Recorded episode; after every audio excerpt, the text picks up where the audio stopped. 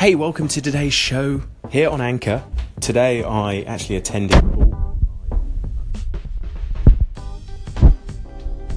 industry. It's actually run by Bullhorn themselves, which is based in Boston in the US, and they have a CRM solution for recruitment companies. And it's been a fantastic day one, actually. I didn't join the morning session, but I managed to get along for the afternoon. And one of the people that was speaking there was Alex Edelman. And he's actually also from Boston, I believe. And he's the comedy star of The Millennial and Everything Handed to You. And Alex was fantastic, very funny, but also insightful around millennials. But one of the things he was talking about is his time from when he graduated from university. And he said in a obviously a very jokey way about all the millennials that come out of university and are saddled with so much debt. And he said it's almost like a Ponzi scheme.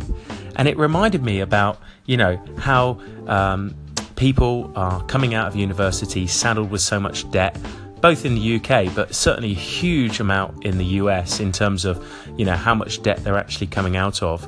And it made me think, you know, if you've got children, I've got children as well, two young children. You know, my wife went to university, but I didn't go to university. I had the University of Life and bummed around the world and worked, you know, from a very young age and just got straight into work. And for many, you know, university doesn't have to be the only option. You know, I think it's fantastic for people who perhaps don't need that university degree to get out into the workforce at an early age and learn their craft by being on the job and, you know, really learning those things. Now, obviously, some professions you're not able to do that, but for many professions, you know, you're able to experience getting in there and doing the do, as I would say, and actually being hands-on.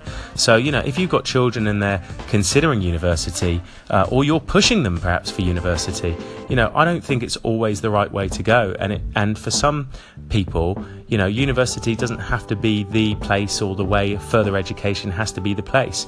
You know, let them go and explore the world, you know, travel the world and see the world.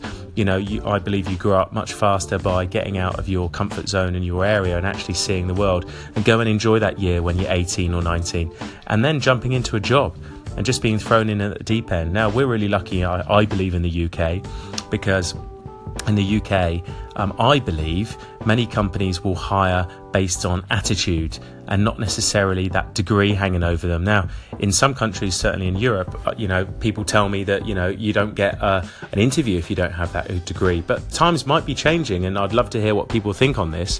And in the US, it might also be the same. But, you know, we're looking at setting up operations in New York shortly. And, you know, for me, I'd rather hire that person that has the drive and ambition and determination but doesn't have that degree, over perhaps someone who has that degree but doesn't have that same drive or doesn't display those same attitudes.